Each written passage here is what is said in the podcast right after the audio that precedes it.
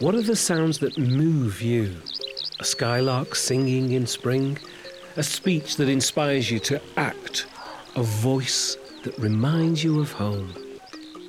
Words and performance have been vital lifelines throughout my life. And in this podcast series, I'm exploring how language and speech have shaped all of our lives, our work, our identities. Words, English words, full of echoes, memories. So I'm diving into the British Library Sound Archive, the nation's largest collection of almost 6.5 million recordings that span the whole history of recorded sound. I'm in here with all of this and I can't quite believe my luck. In this series, I'll be sharing some of my favourite recordings with you and some rather special wordsmiths. I'm Lemn Sissay. Welcome to All About Sound from the British Library.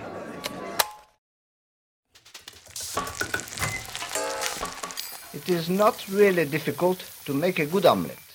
You have to enjoy food yourself. That's what makes a good cook.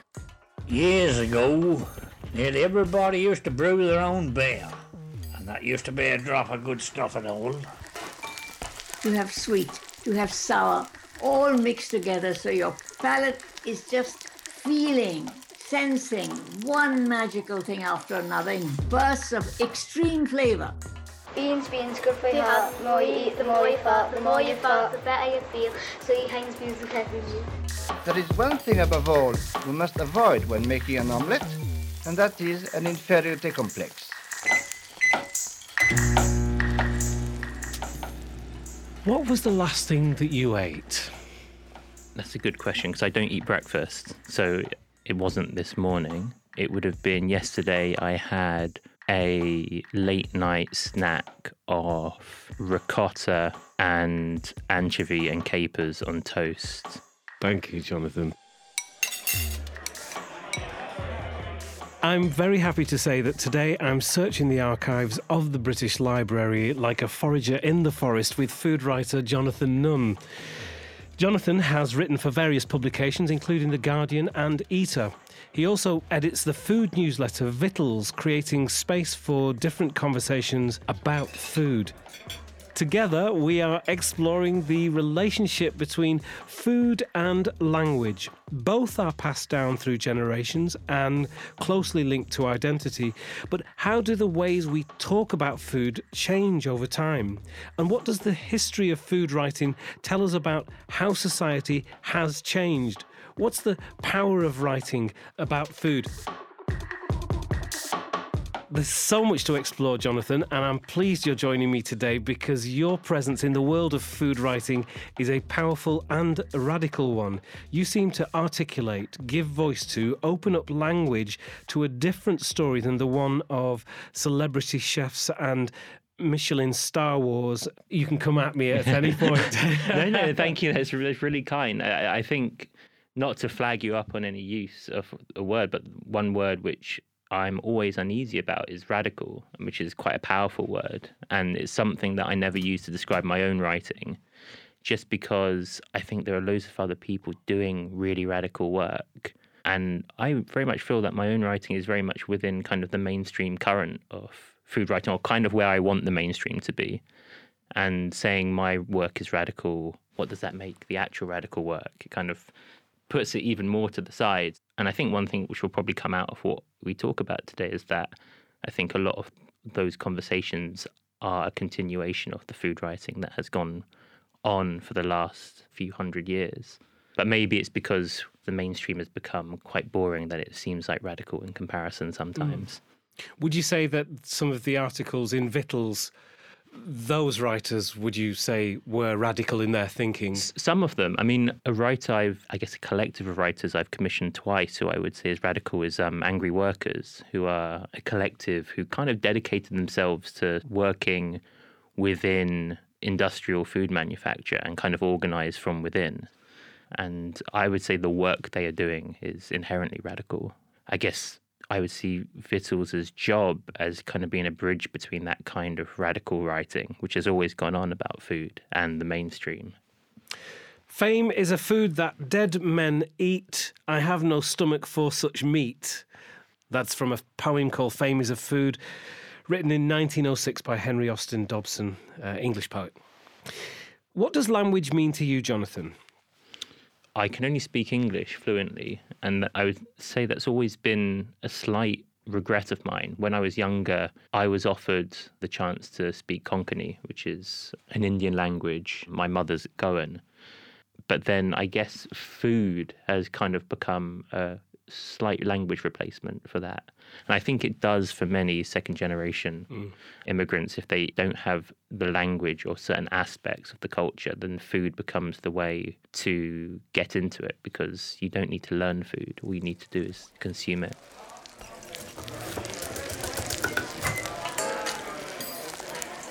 So, this is how this works. I choose some recordings from the British Library Sound Archive that I think you'll find particularly interesting. But you already know a fair bit about the archive, right? Yeah, I mean, it was really serendipitous you asked me to be on because at the time I was working in the British Library, working on a long read that I'm doing and still writing actually and came across the audio archive. And some of it's been really formative in how I've sort of approached the article. And there's some quotations in there. There was a section on the creation of Borough Market with the uh, food writer Henrietta Green, which was very, very interesting. But yeah, if anyone is a member of the British Library or is thinking about being a member, then I actually can't recommend it enough. You're ahead of us, Jonathan.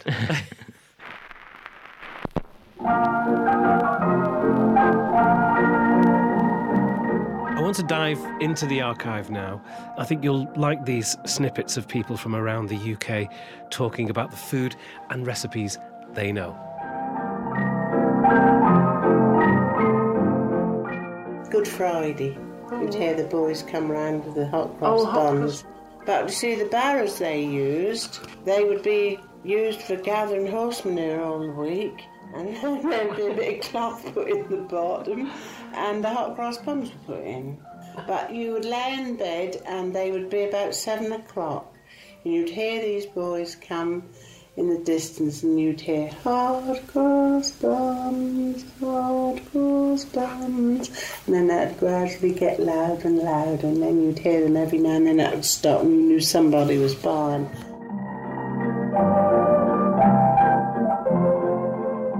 My mother, she used to make bloater paste. Mm. I wish I had some on it now. Out of red herring. You used to skin the herring, yeah. put them in a basin of water, stand them on the stool, and then you'd take all the, all the meat out of them. Mm. Then you'd put them through a mincer, mm. and you'd put some anchovy on them. You'd put them through the mincer four times. and then you'd jar it off, and then you'd put butter over it on, mm. seal it down. Yeah.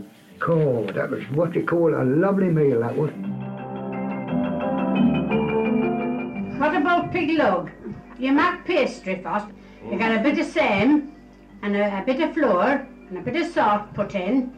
Then you mix it in the nose and then you get a drop of water and mix it to a nice movable consistency, they call it these days. Right. Anyway, you get that in Mm. paste, aye. And then you roll it out, Dick. Then you put a bit of odd blather on it, butter, margarine. And then you put some sugar on. Then you put it with a few currants. Your John doesn't like a lot of currants. Of course, you have to, have have her own way, like, say. But though likes uh, Raisins best, yes, isn't there? Yeah, I like raisins. Ah, well, next time when make them, Dick, we'll put raisins. Never hand about what she no, likes. No, no, it's not, because I didn't like it. Then I rolled it out and I put it on a baking sheet, the nose, Dick. Put a bit more sugar on top and a drop of milk. Bah, so see what a shining face there when they come out of the oven. Mm. Oh, they're grand.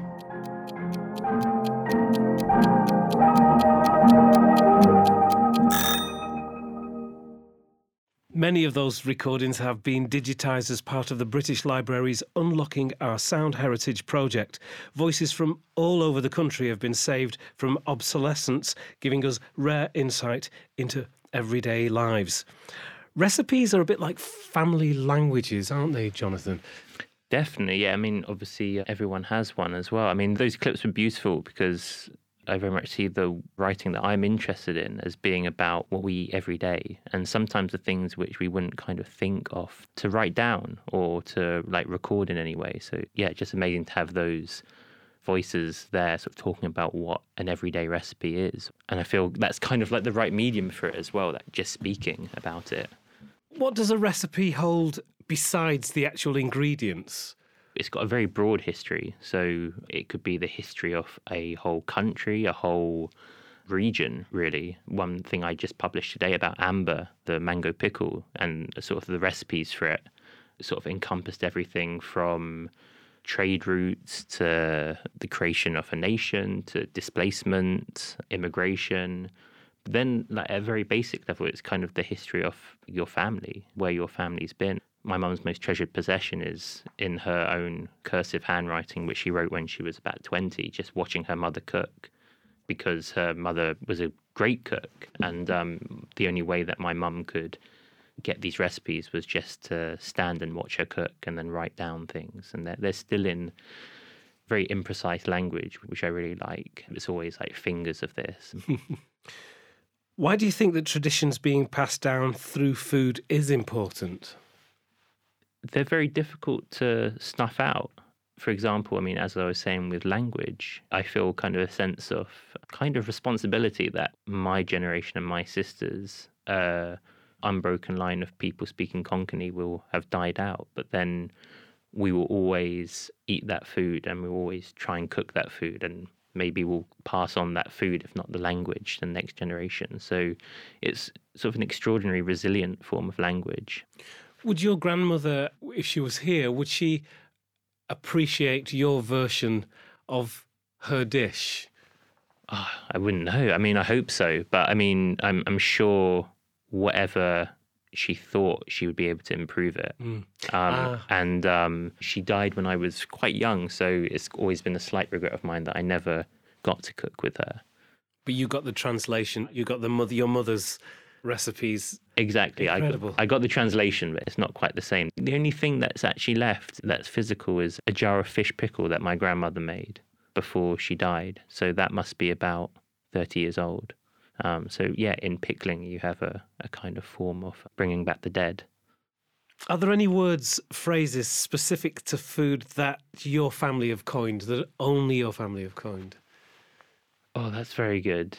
All of us had different words for grapes when we were growing up. So when we were first learning how to talk, I mean, we always used to eat grapes. And I've got two twin sisters, and one of them used to say gips, and then the other one used to say dwouts, which is nowhere near it. Like, but then they, they always got referred to that from then on. It was either one of the two. Why did you start your newsletter, Vittles? What problems in food writing were you hoping to address? my background was very much restaurant writing, and I started restaurant writing because I couldn't see the type of writing within the mainstream of food media, by which I mean mainly newspapers, of the restaurants which I was eating at and have eaten at kind of all my life. So it was kind of to redress a imbalance of, I guess, what was considered important, and my only knowledge of food writing really kind of extended to restaurant writing. And when the pandemic happened, obviously I couldn't write about restaurants anymore. And I started the newsletter to talk about other things. And it very soon became clear that every kind of sort of subgenre of food writing, which could be restaurants, recipe writing, academic writing, I mean, really, food writing can encompass anything. It became really clear that there was a desire for it, and Vittles kind of became the platform for it. I think that food writing can be practiced by people who kind of downplay the importance of what they say because it can be a very frivolous subject it can be very lifestyley and i think there isn't a awareness of how much their work really changes the narratives about things how the narrative of what we eat can be changed by a writer who suddenly says this is how things can be. This is kind of okay. Same with restaurants as well. Like people can change the narrative over what is considered to be important, whose labor is considered to be important, Mm. what areas are considered to be important. And place is a really big thing for me in terms of restaurant writing. One of the articles I, I did last year for someone else was a guide to Peckham for Eater London. And it was a kind of personal thing for me because I've lived on the border of Camberwell and Peckham for the last three years. And I've only ever seen it talked about in restaurant writing from the perspective of new white owned restaurants coming in and being written about as the next sort of big thing for Peckham. And it just didn't tally in with anything that I experienced in Peckham Mm. of the vast diversity of places there. But I wanted to write something which told that story and said this is important as well. But it had to resonate with the people who live in Peckham, and I think it did from the reaction it got and seeing people's kind of joy at seeing their reality represented yeah. Is kind of why I write. I'm interested in having my writing reflect something which people already know themselves. Okay, I want to dig deeper into the link between food and language and identity and explore how food culture has changed in the UK. The conversation you're about to hear was recorded in April 2021 as part of the British Library food season. The speakers are exploring eating, culture, and identity in modern Britain.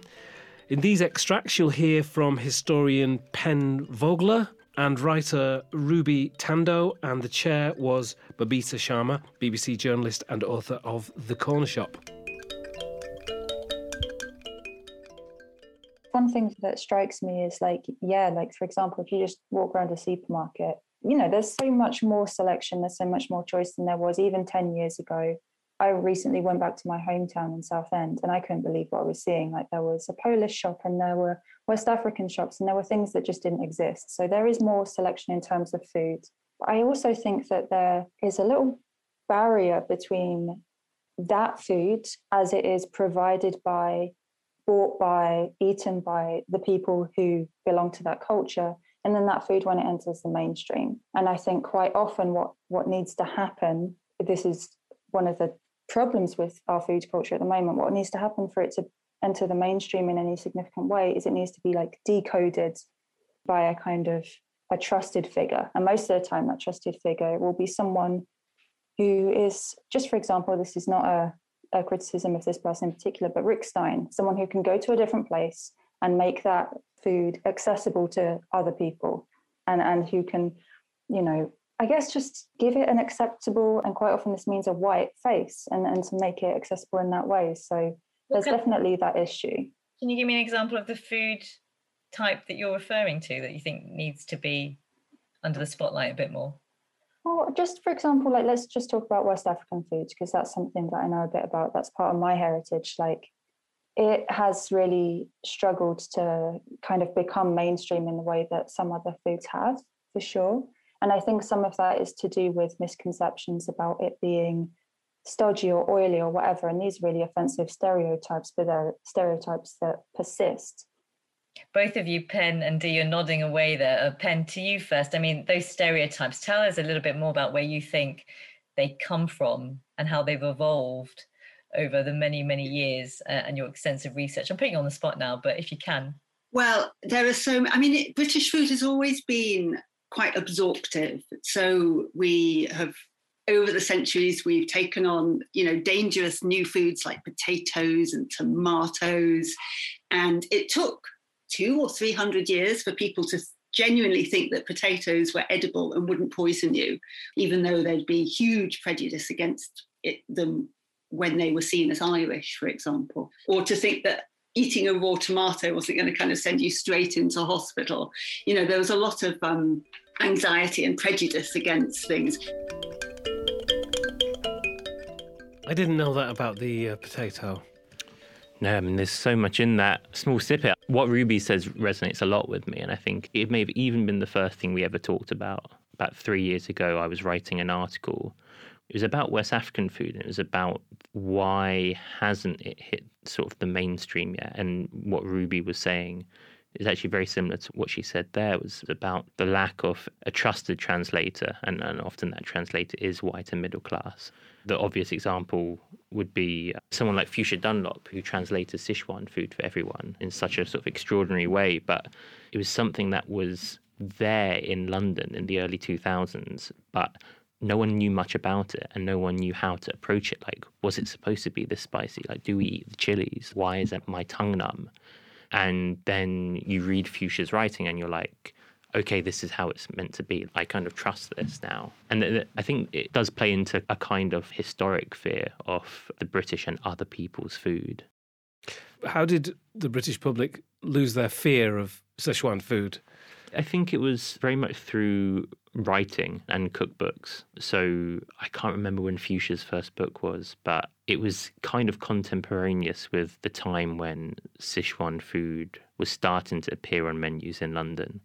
But it wasn't until those cookbooks got published that people kind of got it. And then you start to see, see the effect kind of trickle into reviews. Mm. I mean, I remember 2010 was probably when I first started eating Sichuan food. And I remember how just thrilling that was at the time.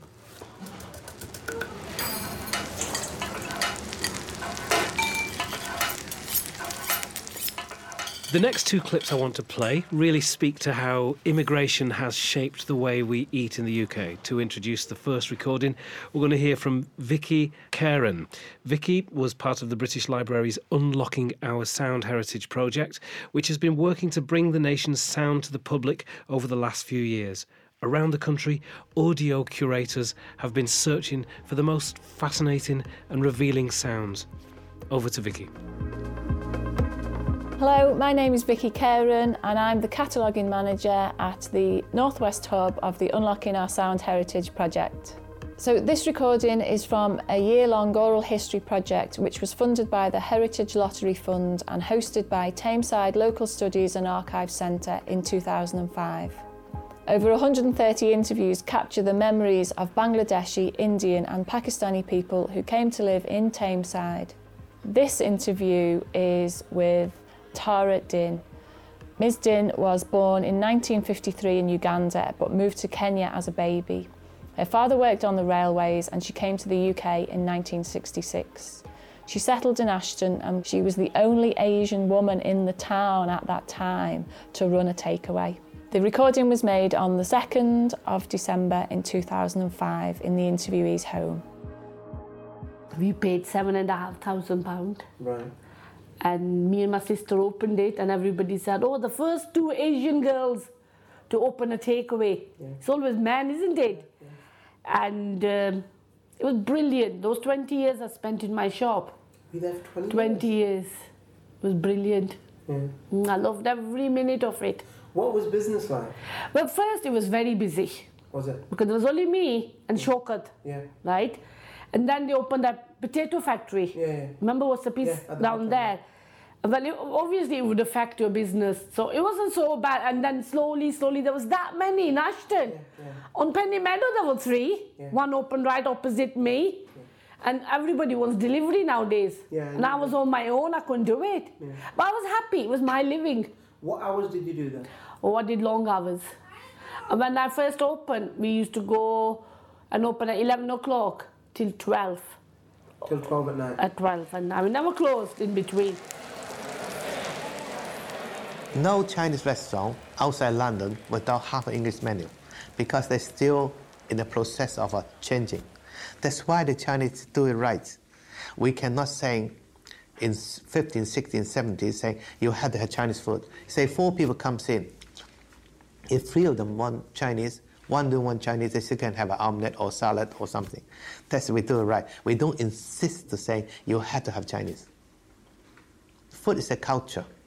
Food culture, you cannot change people in one year. In those days, in 50s, I think a lot of people never had a Chinese food before. They go into the Chinese restaurant because the other English restaurant closed at half past nine, at last order. So they came out after half past nine, they go to Chinese restaurant, they ask the Miss Grill. In Yorkshire, Miss Grill is very popular. Did people ever make negative comments about Chinese food at that oh, time? Oh yes, they say a lot of things. They say a lot. They, when they, we're standing outside, there's a menu. They say sweet and sour pork. Everybody think sweet and sour pork, sweet and sour. They're very sarcastic. They couldn't understand how can I think sweet and sour at the same time.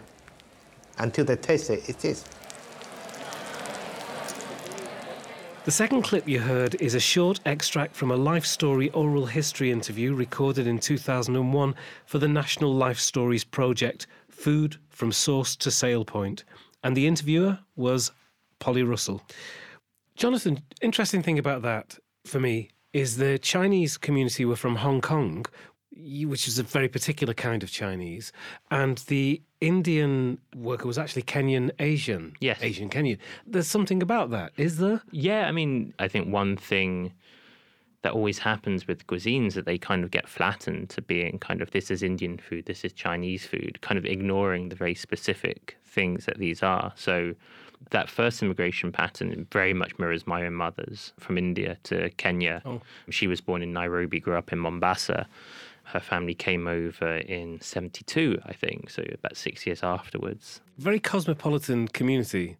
Th- that community in particular. Yes. It's also made for some really interesting food connections, right? It, it, has. I mean, like when I was growing up, like the thing that my mum used to cook for me, which I never really appreciated until recently, was ugali. And ugali was something I just assumed was Indian. Mm. It's an Indian food because my mum, who is Indian, is making it, and never really realized until later that that is an East African staple. And your mother's telling you a story through that food. Yeah, and if you actually have a look at a lot of the Indian restaurants now in the UK, I would say the biggest names in Indian food came through East Africa. Oh. A huge number of them. Right.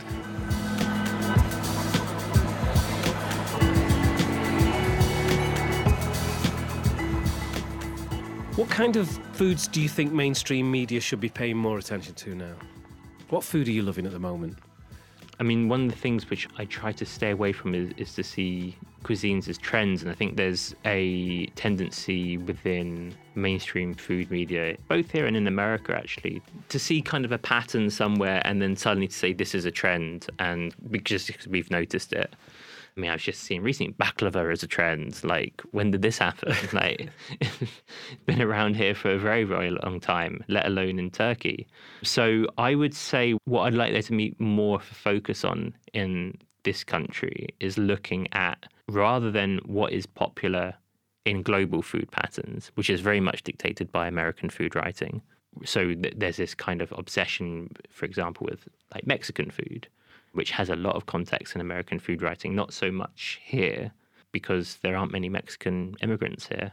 And I would say what I'd like to see more of is looking at the cultures which really have changed the way we eat within this country and looking at them in further depth. So, looking at South Asian food not as just kind of the high end Indian Mm. food, but like looking at it in its totality and looking at the specificity of it, looking at how Pakistan and Bangladesh have changed food culture in this country. Looking at the specificity of Cantonese food as well, how that's going to change over the next few years, which is going to change very dramatically as more people from Hong Kong come to the UK.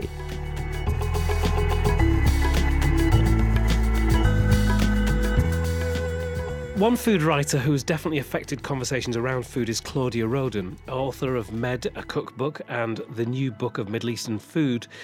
She's often credited with revolutionising Western attitudes to Middle Eastern and Mediterranean food. Claudia was born in 1936 to a Jewish Egyptian family. In 1951, she left Cairo for France and then to the UK to study art. But after the Suez Crisis of 1956, her family, like many other Egyptian Jews who were expelled or fled, joined her to settle in London. There, she began to collect recipes, and in this recording, she explains why. At that time, writing about food and talking about food was looked down upon. Somehow, food was not a subject. It was a taboo subject, it was a ridiculous subject. People thought uh, little of it.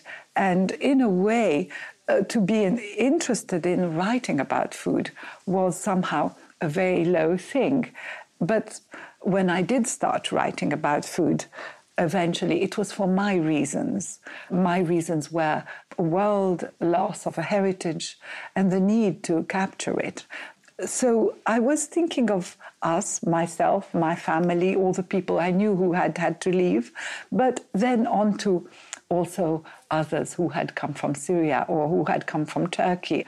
Uh, you know, thinking those have to be written down, have to be made a record of. But uh, in those days, I wasn't thinking of the English because at that time, the English were not interested at all in Middle Eastern food. People just thought of it as maybe disgusting, even. I mean, when the English had been colonists at that time, they never ate the local food. They didn't want to taste it. Now it's the opposite. I can say all those things without feeling I'm offending because I think now it's the absolute opposite. That was Claudia Roden also speaking as part of the National Life Stories project Food from Source to Sale Point in 2001. Jonathan, any reflections on what Claudia said there? Is food writing about capturing loss? I mean, sometimes, but I mean, what she said there is really fascinating. And I was actually reading an interview by her recently where she kind of says the same thing about food being the taboo. And she, I think she actually compares it to British attitudes to sex and like not wanting to talk about it, to see talking about it as being this kind of like, uh, please don't talk about that. We're British. And I think she's actually like precisely correct. She also wrote something for an architectural talk, which I was reading about the way attitudes to food have changed in London. And I mean, like someone of my age, what she was describing was just so completely unrecognizable. But like everyone who was around then says the same thing that there really was no food culture in London except for the upper class. And then a food culture which was more demotic, which was kind of ignored. But you, you just simply couldn't get ingredients. You couldn't go to restaurants to find certain cuisines. And there has been this just extraordinary attitude shift, which is kind of hard to explain in any one way.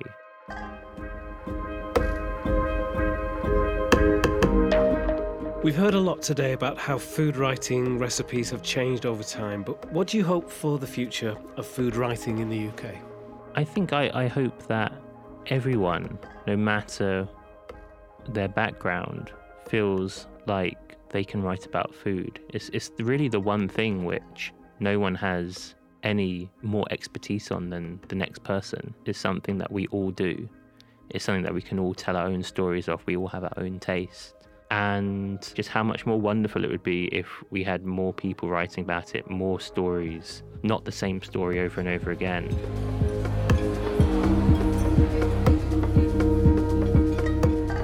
Me and my sister opened it, and everybody said, Oh, the first two Asian girls to open a takeaway. It's always men, isn't it? Uh, to be interested in writing about food was somehow a very low thing. What about pig log? You make pastry first, bit of flour and a bit of salt put in. One of the problems with our food culture at the moment, what needs to happen for it to enter the mainstream in any significant way is it needs to be like decoded by a trusted figure. They say sweet and sour pork. Everybody think sweet and sour pork, sweet and sour. They're very sarcastic. They couldn't understand how can I think sweet and sour at the same time.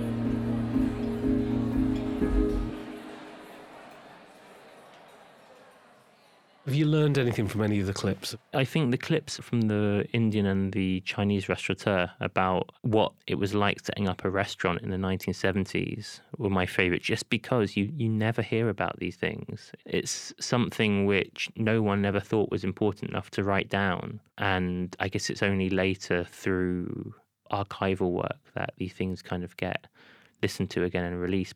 I would love to read a whole book of that, to be honest, a whole book of how these restaurateurs, without any kind of notion of what they were in for, transformed the way we eat. That's a whole oral history project in itself, really.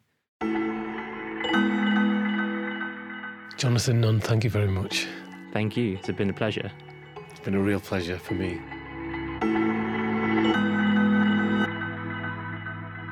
Our exploration of the archive has come to an end for another episode, but there's so much more to listen to. If you'd like to explore further, visit bl.uk forward slash all about sound. And to see a full track listing of the archive and music recordings in this episode, do take a look at the episode description. This is a Pixiu production for the British Library. The producers are Katie Davis and Alex Watson. Next week, best selling author Monica Ali will be joining me to explore how love stories have changed over time. Don't miss it. Until next time, from me, Lemn Sissay, thanks for listening.